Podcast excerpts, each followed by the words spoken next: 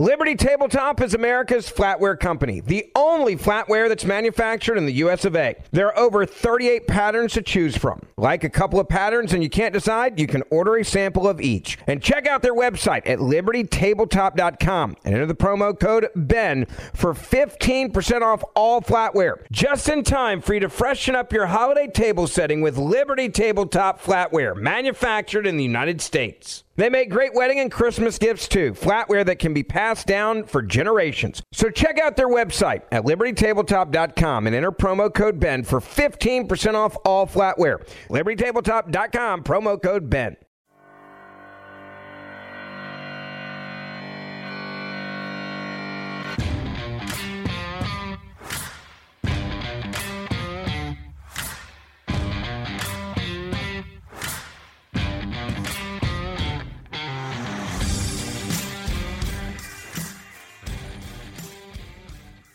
Greetings. This is Lou Ann Anderson with Political Pursuits, the podcast. I am so glad to have you here with me today and don't want to waste any time. I got lots to say, lots of information I'd like to share with you. So we're going to jump right into today's topic, which is the critical reality of defeating critical race theory. If you picked up a paper, looked online, watched any TV, listened to talk radio, oh my gosh, what can we say? This is a this is a topic that is everywhere, and it's everywhere for a good reason because it is popping up everywhere in our society, within our culture, in pop culture. It's popping up in all these different venues from government to our schools to higher ed to corporations to the military. I mean, it's just incredible what's going on. And a lot of people talk about it, but sometimes I think in a lot of the hits that you hear, they're, they're just, you know, come in there and it's five minutes and you do a quick interview with somebody. And there's some great people out there with a lot of good information to share, but sometimes it's so quick that I don't think you really get a good sense of just how incendiary and how dangerous and the broad scope with which this is permeating our society and it's permeating at such a rapid, rapid pace. In fact, I would say within the last hundred days during the Joe Biden regime uh, tenure, we have already seen a massive escalation of activities related to proponents, people advocating critical race theory in even more of our of our venues, of our um, environments in which we operate. So it is a frightening movement, and it does seem like it's spreading like wildfire. Some people will talk about how it's really creeping in. And yes, there is a stealthy component to how a lot of government entities, a lot of corporations try and take a back door bringing this in.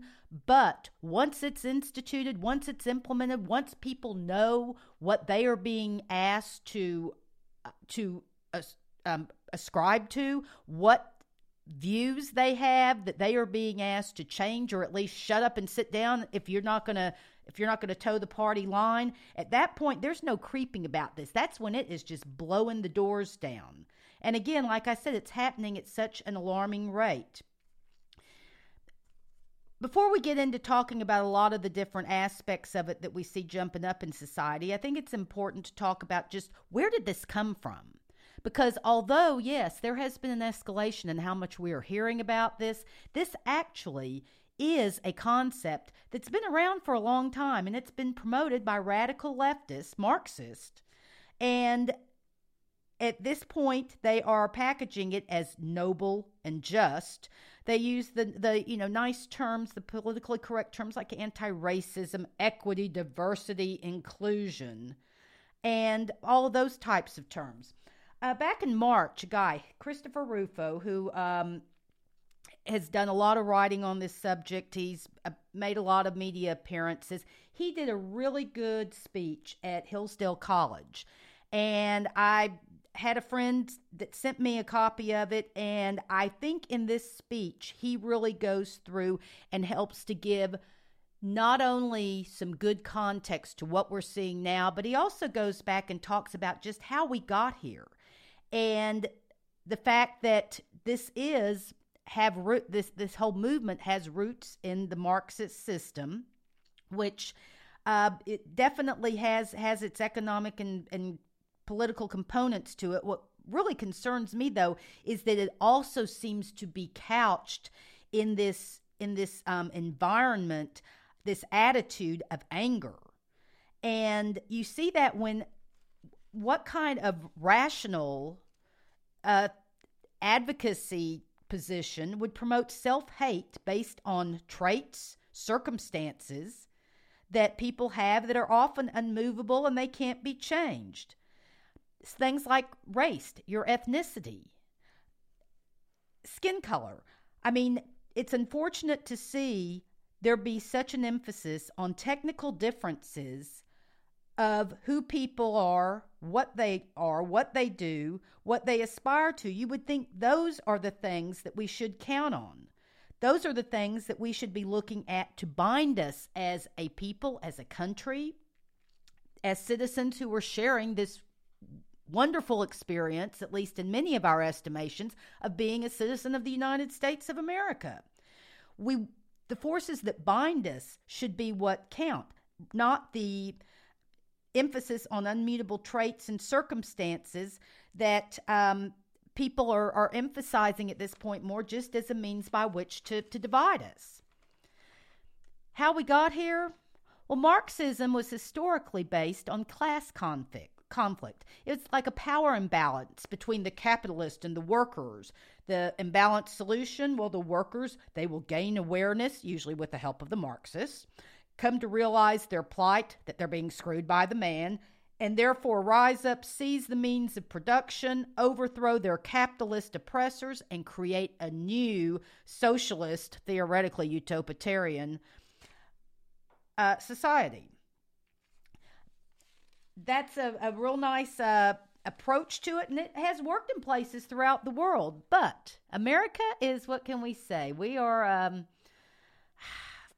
have different stripes to us. And thankfully, to our credit, Americans believe in the American dream over class, class consciousness or division, or at least historically that has been our position. So, as time went on, and Marxists were finding that the uh, American nut was just a little tougher to crack than the rest of uh, places in the world, advocates started substituting race instead of class, and they sought to create a new movement version that was based on racial and ethnic categories. You know, this worked for a while, but then there were a few things that got in the way. You know, yeah, the, the 60s, it saw uh, the rise of organizations like the Black Panthers, the Weather Underground, La Raza. You know, these were grievance groups of the time. And yeah, they had some limited success, but then a couple of things came along that really kind of took them down a couple of notches. Things like uh, Martin Luther King Jr. You know, that old content, judge for the content of your character, not the color of your skin. That resonated with a lot of people, black and white. LBJ, ugh, not my favorite guy, certainly not my favorite Texan, but the Great Society. That kind of took the uh, wind out of the sails there. And even the law and order restoration promised by Nixon, um, you know, and again, via the civil rights movement. But according to Rufo, s- critical race theory is also an academic discipline, and it's built on an intellectual framework of identity based Marxism.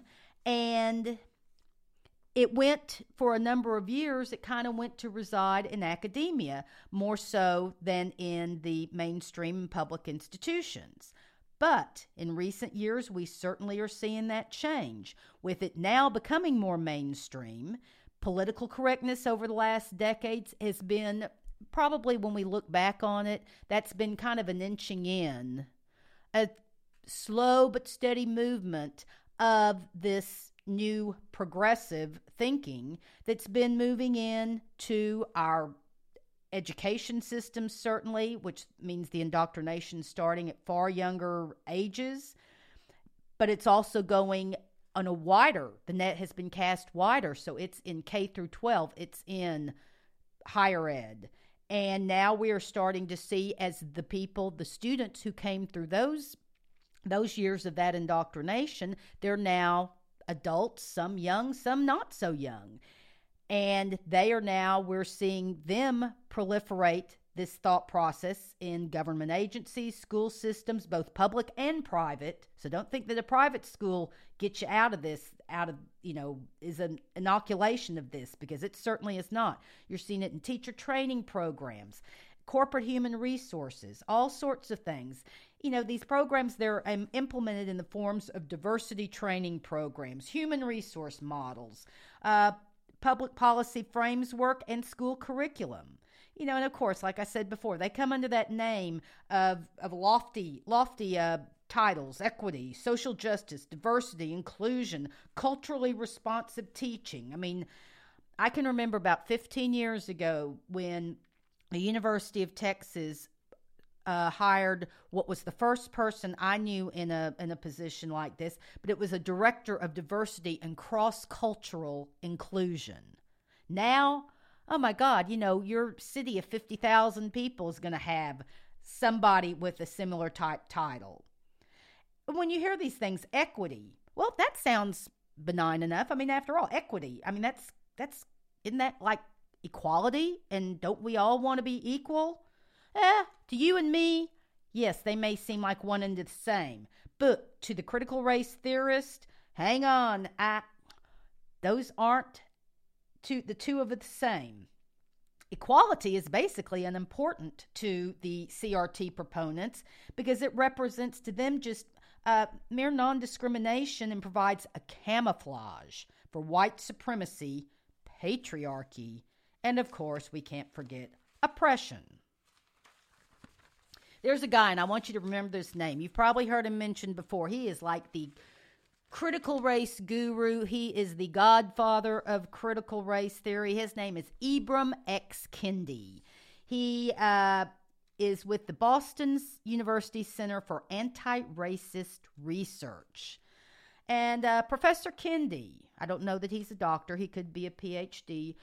Uh, apologies to Professor Kendi if I've downgraded your title. It's certainly not a part of my uh, white supremacy or oppression that I'm trying to uh, commit a microaggression. But anyway, he has proposed a federal department of anti racism. It's a department that would be independent and unaccountable to um, of other elected branches of government, and it would have the power to nullify, nullify, veto, or abolish any law at any level of government. Tyranny much?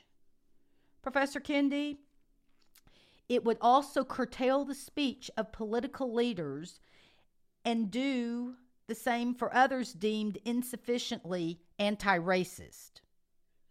So I can say, "Oh, I'm I'm I'm anti-racist. I believe that everybody should be treated the same and everybody should have the same opportunity, but if someone like Professor Kendi and his cohorts decide that I'm not sufficient, I'm not appropriately, I am not convincingly espousing that point of view, well, then I guess, you know, I can be canceled. For Kendi, to be truly anti racist, you also have to be anti capitalist. Oh boy. Nice nod to the Marxist, and isn't that one convenient? This kind of equity based government, and again, this guy is at Boston University, and trust me, he has people throughout the United States that follow his perspectives, that view him as the guy that we need to go to to better understand and see how to implement this critical race theory mindset. Per him, per, per Kendi, Equity based government would mean the end of, you're going to like this, private property, individual rights, equality under the law. Well, we're already seeing that. If the Trump administration didn't show you that one, I don't know what would. Federalism, i.e., everything goes to control of the federal government. Never mind you states thinking that states' rights actually are a thing that exists. And free speech. Instead, this new government would be would include things like race based redistribution, group based rights. It would be um, active wealth discrimination and an omnipotent um, bureaucratic authority. Now, this is all, again, according to Christopher Rufo, who I would guess that many of you have seen him on the media. And I mean, this is a very, this isn't a, a bomb thrower. You know, he's, he's not out there just a fire breather. I mean, he's a very uh, moderate sounding, intellectual, um, intellectually solid guy who is just going through and doing a, some really good analysis and breaking this stuff down so that you know you're getting past all the inflammatory rhetoric that can come with it and just really helping to nail down what the functional aspects of widespread across the board critical race theory would mean in our country. And according to him, I mean, he says that basically critical race theory is anti American, which, yeah, that would seem to be the case, and that it would overturn the Declaration of Independence and it would largely destroy the remaining um, structure of our Constitution. He talks about some things um, of, of the types of things that his studies have seen um, he did a series of reports focused on critical race theory last year, and this was just in the federal government. The FBI was holding workshops on intersection, intersectionality theory. DHS was telling white employees that they were committing micro inequities and had been socialized into oppressor roles. Treasury uh, held a training session telling staff members that virtually all white people contribute to racism and that they must convert everyone in the federal government to the ideology of anti racism. And the Sandia National Laboratories, oh, and they design America's nuclear arsenal. So glad to know that the nukes guys aren't being left out of this. They sent white male executives through a, to a three day re education camp where they were told that white male culture was analogous to the Klan white supremacists, and mass killings. The executives were then forced to renounce their white male privilege and write letters of apology to fictitious women and people of color. That's what's been happening in our federal government, and this was before this was really even on the radar. Another series um, of reports that he put together in Cupertino, California. Hmm, Cupertino, why is that kind of familiar? Oh, yeah, Apple. An elementary school forced first graders to deconstruct their racial and sexual identities and rank themselves according to their power and privilege. Just let that sink in. First graders deconstruct their racial and sexual identities and rank themselves according to power and privilege. Springfield, Missouri, a middle school forced teachers to locate themselves on an oppression matrix. Ooh, boy, that would be scary, that oppression ma- matrix. And it's based on the idea that straight, white, English speaking Christian males are members of the oppressor class and must atone for their privilege and covert white supremacy wonder why white women are getting such a pass. You know, uh, these were always the people that wanted equal rights and, you know, no gender, whatever. But man, they're going after the men on this thing more so than the women.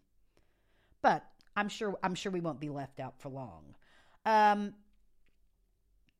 something else here in Philadelphia, an elementary school forced fifth graders to celebrate black communism and simulate a Black Power rally to free 1960s radical Angela Davis from prison, where she had once been held on charges of murder.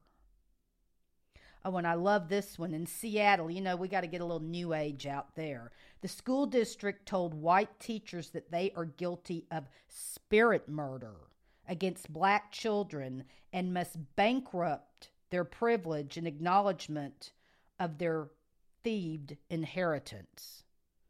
You know, the Chinese have something called a struggle session, where I mean, it's just a, a, a it's a very unpleasant mind game where they go through and they're basically just beating a person down, ideologically beating a person down to into submission.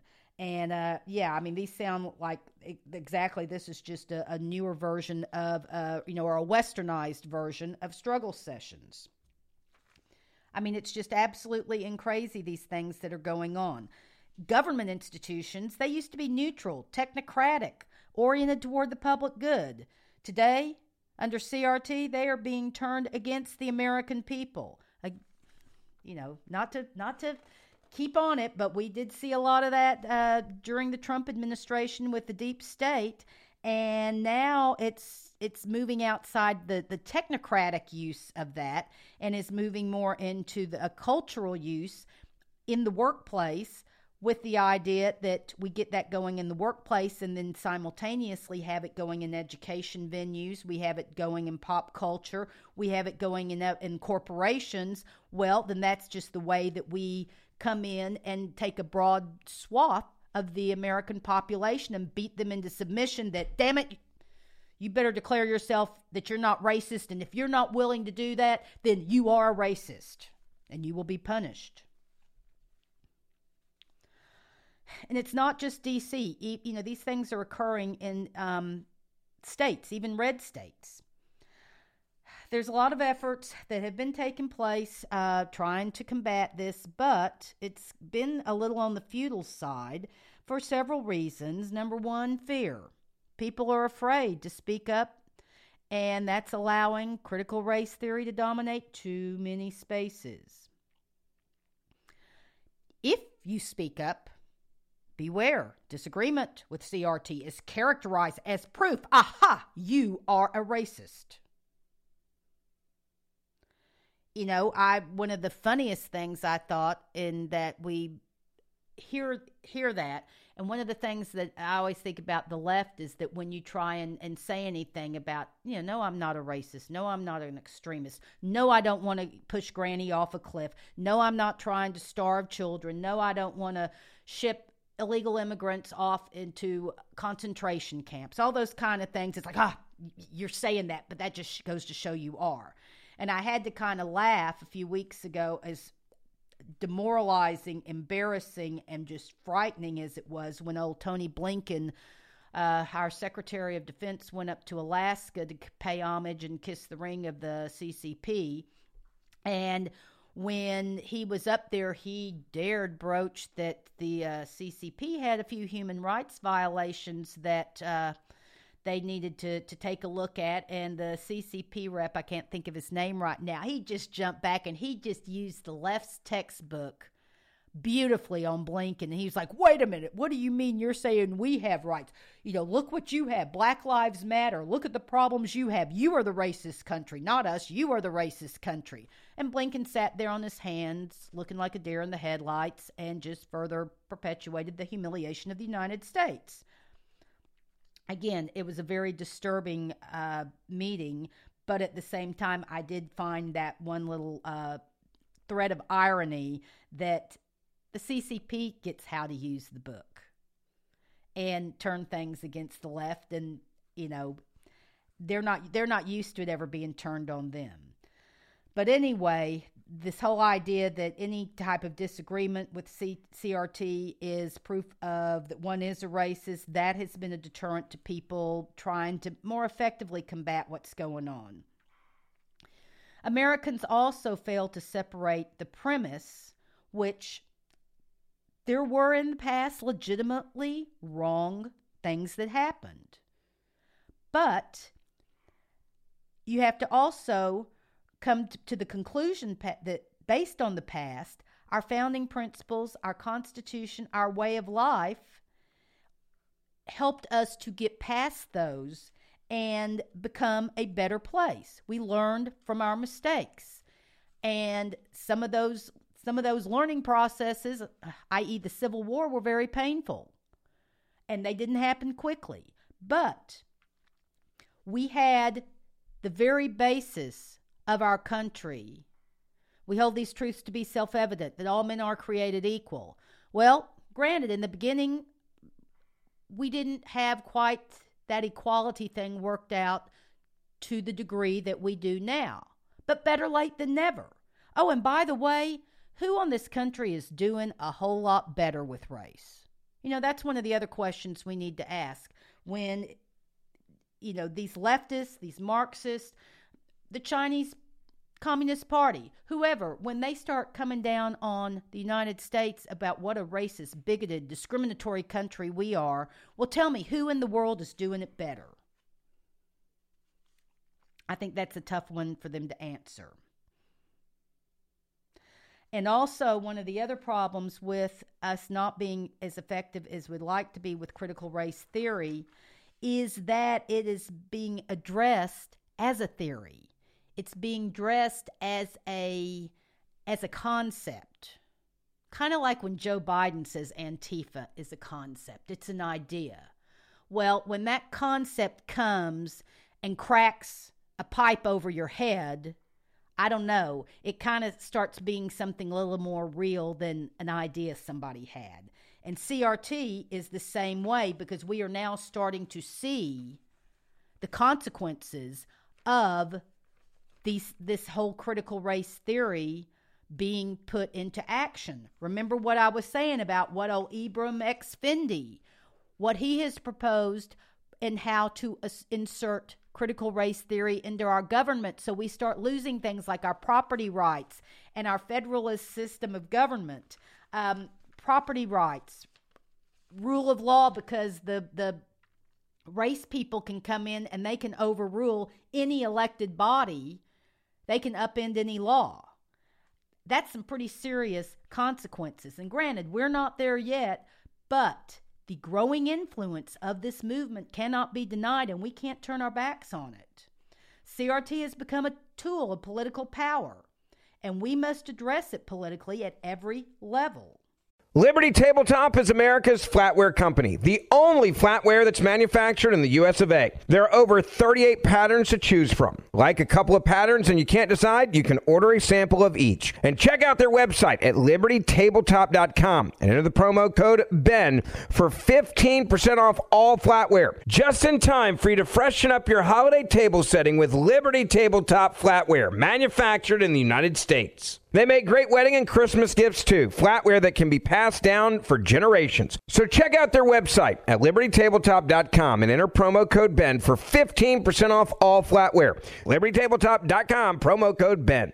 Liberty Tabletop is America's flatware company, the only flatware that's manufactured in the US of A. There are over 38 patterns to choose from. Like a couple of patterns and you can't decide, you can order a sample of each. And check out their website at libertytabletop.com and enter the promo code BEN for 15% off all flatware. Just in time for you to freshen up your holiday table setting with Liberty Tabletop flatware, manufactured in the United States. They make great wedding and Christmas gifts too, flatware that can be passed down for generations. So check out their website at libertytabletop.com and enter promo code BEN for 15% off all flatware. libertytabletop.com, promo code BEN.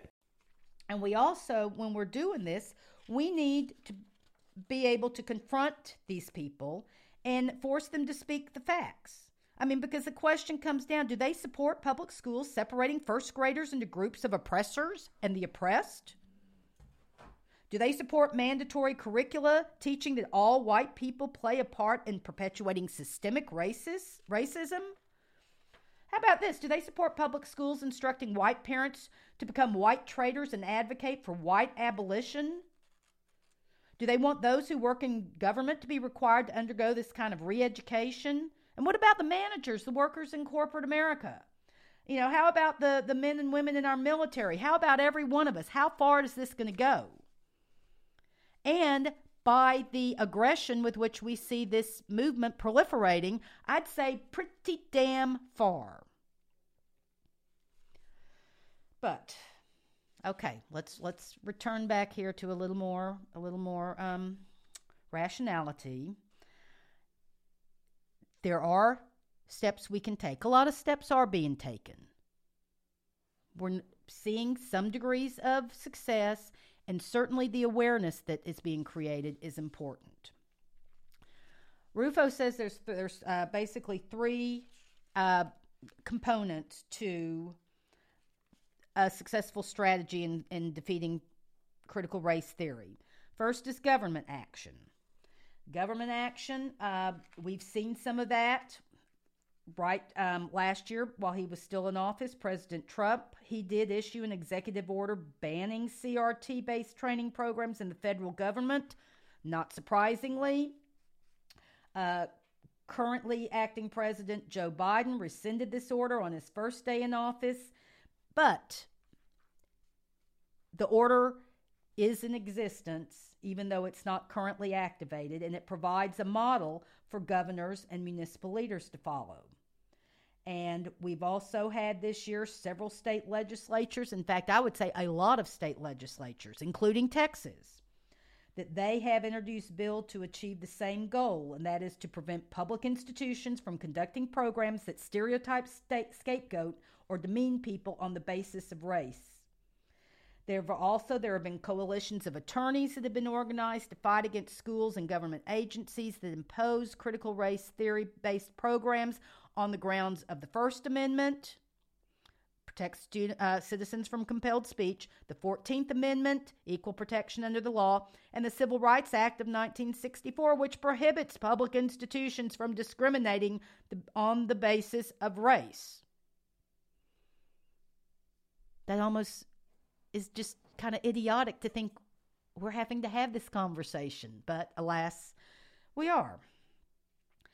So, Another way in which um, a strategy that we're seeing happen in trying to successfully uh, fight back against uh, CRT is grassroots mobilization. And this one is very exciting. There are parental groups speaking out all over the country with regard to what they're seeing happening in their school districts. Here in Texas, um, in Southlake ISD, it's been a big, uh, con, you know, it's been a big point of consternation within the community of whether or not they're going to be indoctrinating the kids in this CRT. Also, uh, recently, the Highland Park School District, there was only one contested race, and CRT was a very major component in that race. Now, unfortunately, the woke, the Black Lives Matter uh, wielding candidate um, was the one who won, but it was by a very narrow margin. And so, hopefully, within that community, that they will continue to um, to fight that battle because that's very important. And especially at schools, it's happening. I don't think a lot of school districts are are uh, advertising that they're teaching this in in their uh, curriculums, but it is there. And I mean, Americans, they should be outraged because CRT, it promotes race essentialism, collective guilt, and neo segregation. I was appalled several years ago when these universities started having blacks only dorm or or you know Muslim only dorms, things like that, and then also having all of these um, all of these these uh, graduation ceremonies that were just for certain communities, the LGBTQ, uh, the just different ones. I mean, it's whatever happened to the melting pot. We're seeing a lot of Chinese Americans who are especially concerned with this because they've lived this experience in several different um, at several different times in recent years, and so they are having a lot of concern over that. And one other thing that we need to uh, talk about with how we can fight this is that we need to talk about principles. And, you know, that seems like it's kind of a, you know, what, what do you mean by, by principles?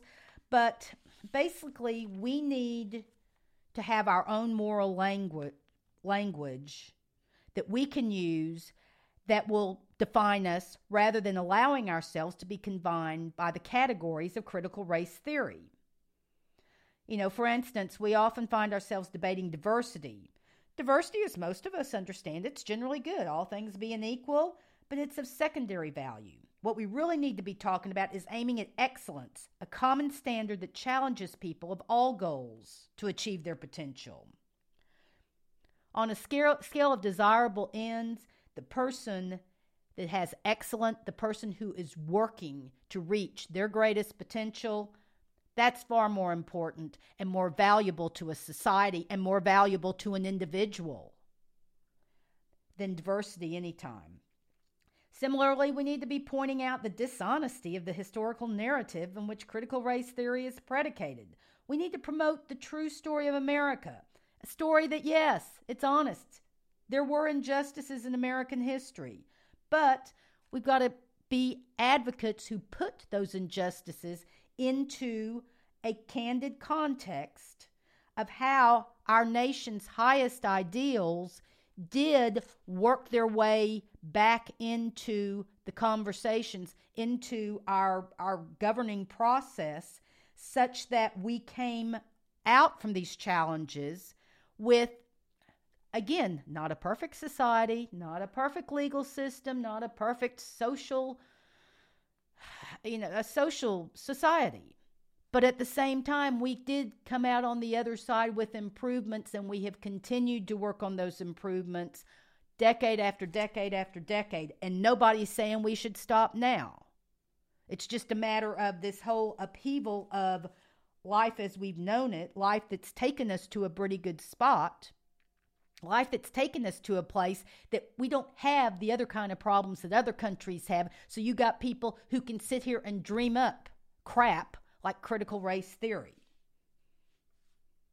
That's that is the true liberty and freedom that our country and what we have done in our history that's the true opportunity that it's given to many of our citizens the fact that they can be disgruntled and angry malcontents who now want to upend the entire system because it just doesn't seem like they really are quite smart enough to get what a wonderful system we have or they choose not to get it because they have other other goals and aspirations of their own and it's not things that I think will well serve the pre- preponderance of the American public. So that's it. I mean, Rufo, his bottom line on this is that we have to have courage and that that's a tough one. I've listened to Steve Bannon a lot of times, and he always talks about, you know, you got to have courage. Courage is contagious, and courage is the virtue upon which all the others stand. I think we're seeing some of that in the grassroots. I think we're seeing that in some of our government officials. I mean, there's a lot of pushback when we're trying to outlaw and ban all these critical race theory um, practices in in schools and government even in corporations. But, um, you know, Rufo says that truth and justice are on our side. If we can muster the courage, we will win. And so I will be going on to the uh, Facebook Political Pursuits podcast page, and I'm going to post links to a, a, lot of these articles. But there were a couple of other things that I wanted to go into because there are some some interesting things going out there. I don't want this this podcast to get too terribly long. But uh, there was another story that Max Eden from the um, AEI, the American Enterprise Institute, wrote that actually was published in News Newsweek. Uh, just about a week or so ago. It's an opinion piece and it says ban critical race theory now. He goes through talks about a lot, um, a lot of kind of similar to what Rufo has, has said. And um, he says, you know, many parents might not yet understand what CRT is. The ideology has gone by a number of names in recent years identity politics, intersectionality, wokeness. Academics have generated convoluted justifications and rationalizations for it. Journalists have crafted stilted narratives to promote it, but at its core and in practice, CRT amounts to institutionalized racial hatred institutionalized racial hatred. That's right. It basically codifies discrimination. If these people were left, if Professor Ibram, um, Ibram, what's his name? Ibram, I told you to remember his name. uh, Kendi, yes, Professor Kendi. If he has his way, yes, it would codify it would codify discrimination and bigotry. You go through here, and um, there was a teacher. This uh, Paul Ross. He was a high school teacher who who wrote a piece and got um, up in Manhattan at Grace Church School, a private school. And when he objected to the teaching of this, his lead teacher admitted, "We're demonizing white people for being born rich." Uh, this gal, Robin DiAngelo, she wrote White Fragility. That was a best selling book, God only knows why. And she argues that all whites are inherently racist. Bettina Love, an education professor, has written in Education Week that white teachers need a particular type of therapy to address their white emotionalities and to undo whiteness in education. Also, there's a number of people that are associated with this movement that love the 1619 Project, which if you don't know what that is, it's a it was something that came from a, a gal that was affiliated with the New York Times. You need to read it. It's basically saying that nah, forget 1776.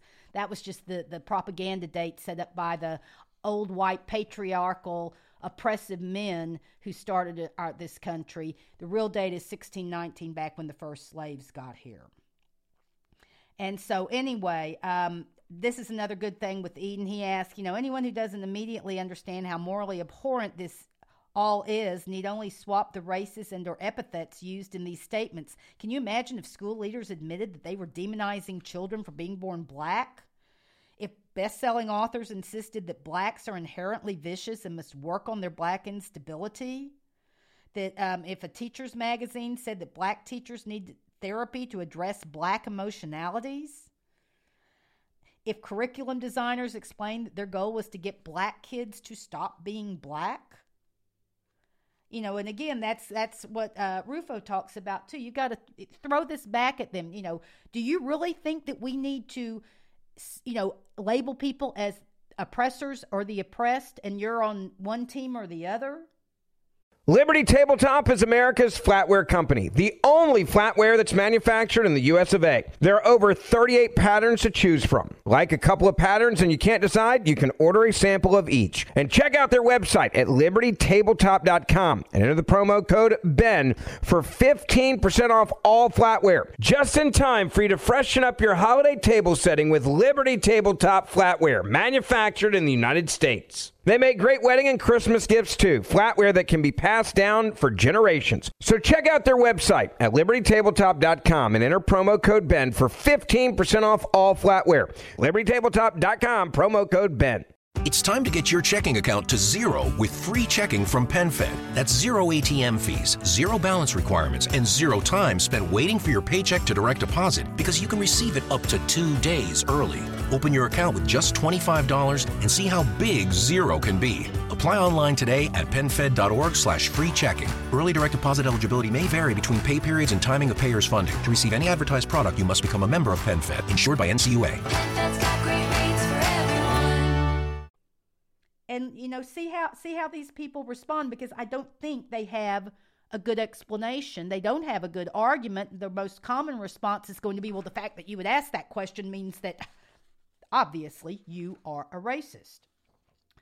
Something else, too, is that we've got to be mindful that this is happening in our, our corporations and our businesses. Uh, there was recently a big expose about Disney and how woke Disney is. And I mean, we certainly know they're woke in the terms of their dealings with the Chinese government, and they'll bend over to do whatever they need to be able to keep those Disney movies going into China. The same with uh, CBS Viacom, and because they want to make sure that Dora the Explorer, which on Nickelodeon, and which is one of the properties that they own, they want to make sure that Dora can be exploring Beijing. Um, Coca Cola, they did have some some pushback, and that kind of blew up in their face. I read an article back some months ago before when this was percolating, but it wasn't at the fever pitch it is now. It was back in the fall. And there were employees of Panda Express. You know Panda Express, the fast food outlet. I don't know how many of those those units are company owned, how many are franchise, and this article didn't give real good detail, but it talked about some employees having been taken to a warehouse. This was out in California, out in LA area, and it was um, some employees taken to a warehouse one Saturday afternoon, and it was out like in Burbank or Glendale. It was like a, a relatively nice area. And they were taken out into this warehouse, and basically, what I talked about earlier the struggle sessions they were put in these situations where they had to start apologizing for their whiteness. And um, the corporation came back, oh, no, no, we don't sanction things like that, which, as I remember when reading the article, they never said it didn't really happen, just that they don't sanction it. And so that's what I don't know if this was perhaps a franchise owner. Maybe it was an erroneous report. I don't know. But um, there is just any any size of company we have to be mindful that these things could happen. I did come across this on Daily Wire uh, a week or so ago about there was a software company called Basecamp, and its bosses, kudos to them, told them to keep ideology out of the workplace and focus on the company's actual business. Quote, we make project management, team communication, and email software, CEO Jason Fried wrote April 26th. We don't have to solve deep social problems, chime in publicly whenever the world requests our opinion on the major issues of the day, or get behind one movement or another with time or treasure. These are all important topics, but they're not our topics at work. Um, according to a tech journalist that wrote about this, about one third of the company's roughly 60 employees took buyouts shortly after, with one fuming. Basically, the company has said, well, your opinions don't really matter unless it's directly related to business. A lot of people are going to have tough time living with that. The people I would submit they're going to have a tough time living with that, are going to have a tough time living with much the rest of the adult world. And if wokeness is what they think we need to uh, bring into the world and let that permeate our society, well, then they're going to have a tough time dealing with a few of us that are left and still have some fight and think that's just absolutely ridiculous. Uh, two other things I wanted to, to, tell you real quickly here. Uh, we've been following, again, like I mentioned here in Texas, that they're HPISD, Southlake, you know, there's some of these these school districts where critical race theory is becoming an issue, and uh, Texas Scorecard, which is a project of Empower Texans. You may want to you may want to subscribe to them or keep up with them because they are doing a series on um, critical race theory and also where it comes from, how it can affect education, and kind of what's happening with it in relation to uh, Texas school districts. And they go through, they're going to talk about the different ways in which critical race theory has been utilized in schools across the state. They said that the five tenets of critical race theory can be found in almost every school in Texas, and teachers are now being required to attend training in these tenets of CRT. Let me tell you, let me share these tenets with you.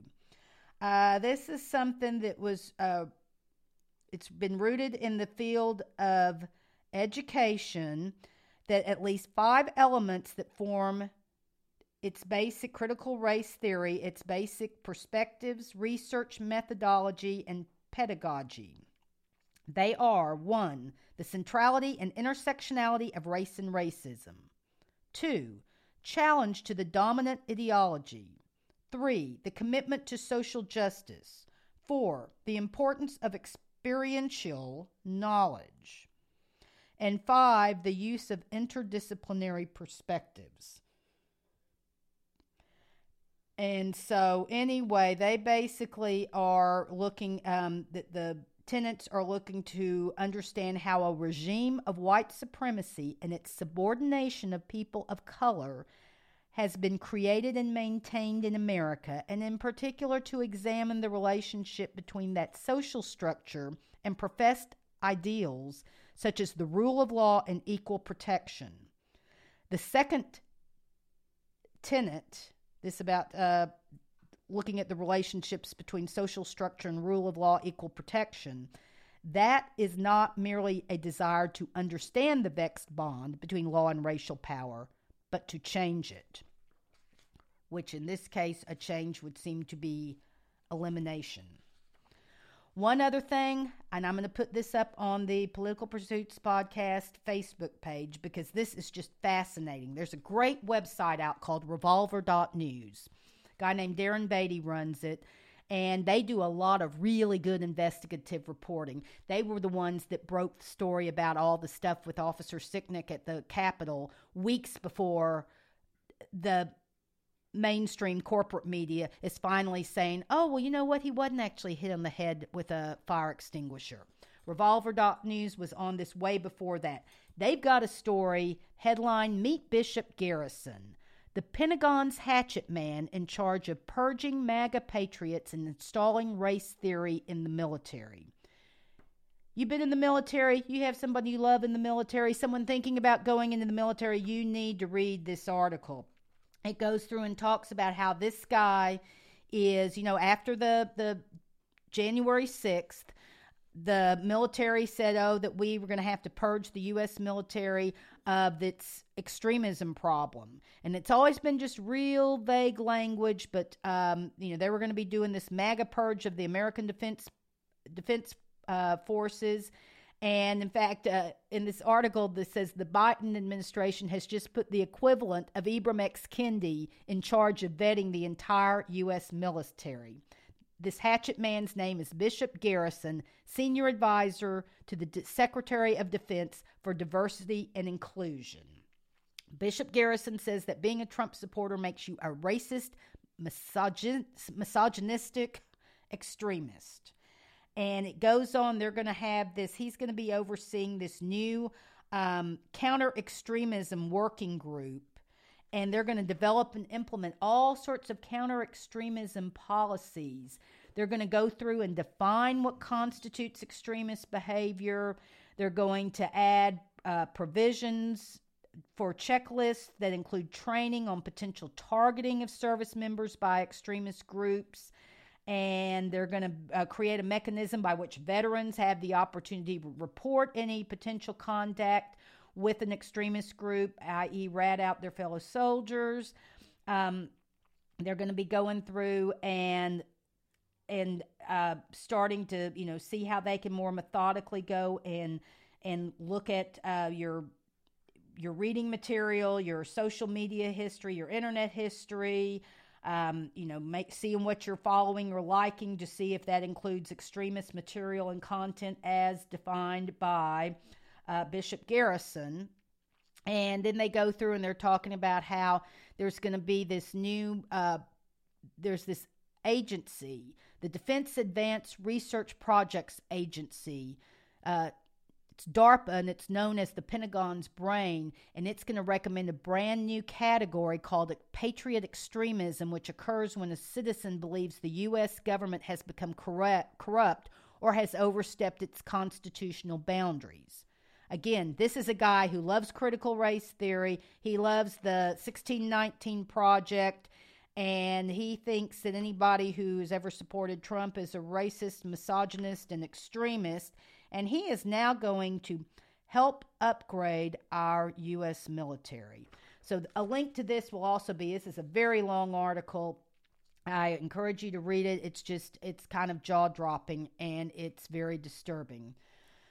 So, that is kind of an overview. Went a little longer here than I would have liked to, but that is an overview of kind of where I see that we are with this entire critical race theory. It is something that it's a it's a battle that we've got to take on, but it's winnable. Absolutely, it is winnable, and we need to be looking at it from the the idea of promoting anything we can at the federal level to fighting it, as was done with President Trump when he was in office. We need to be looking at what our state legislatures can do. We need to be watching our local governments and try and making sure that they're not sneaking some of this stuff in. We also need to be at the grassroots level. When we show up at our school board meeting, when we show up at our city council meetings, and the Office of Diversity and Inclusion is going to be giving a, a report. It's important that we be there to hear what they have to say because trust me, these people don't have a whole lot of presence on the websites of these government agencies. And then we also, as Rufo suggested, we need to have our own principles firmly in mind that America has a racist history, as does most any other civilization. We have done much, much to overcome it. Is there still work to be done? Yes. Is there always going to be work to be done? If we're honest, yes. But we have done much to try and make things better. We will continue to work, make things better. And that this preoccupation, this obsession with race and demonizing people of a certain color or a certain ethnicity, it was wrong 500 years ago. It was wrong 100 years ago, 50 years ago, and it's wrong now. And that's the high ground that we need to be, we need to take, and we need to make sure we don't cede. So, with that, I hope that you can uh, take this information, learn some things, give you some perspective, share it with your friends. I have my studio assistants in here uh, executive producer Reagan and assistant producer Elle who just decided they wanted to go outside. They've been very good through this. I'm not going to take offense that I may have put them to sleep, but they're greyhounds. That's what they do most of the time anyway. So I thank you again for spending this time with me. America, our best days are ahead. We've just got to fight to make sure that we keep us on that course. Meanwhile, thanks again. This is Political Pursuits, the podcast. I am Lou Ann Anderson. See you next time.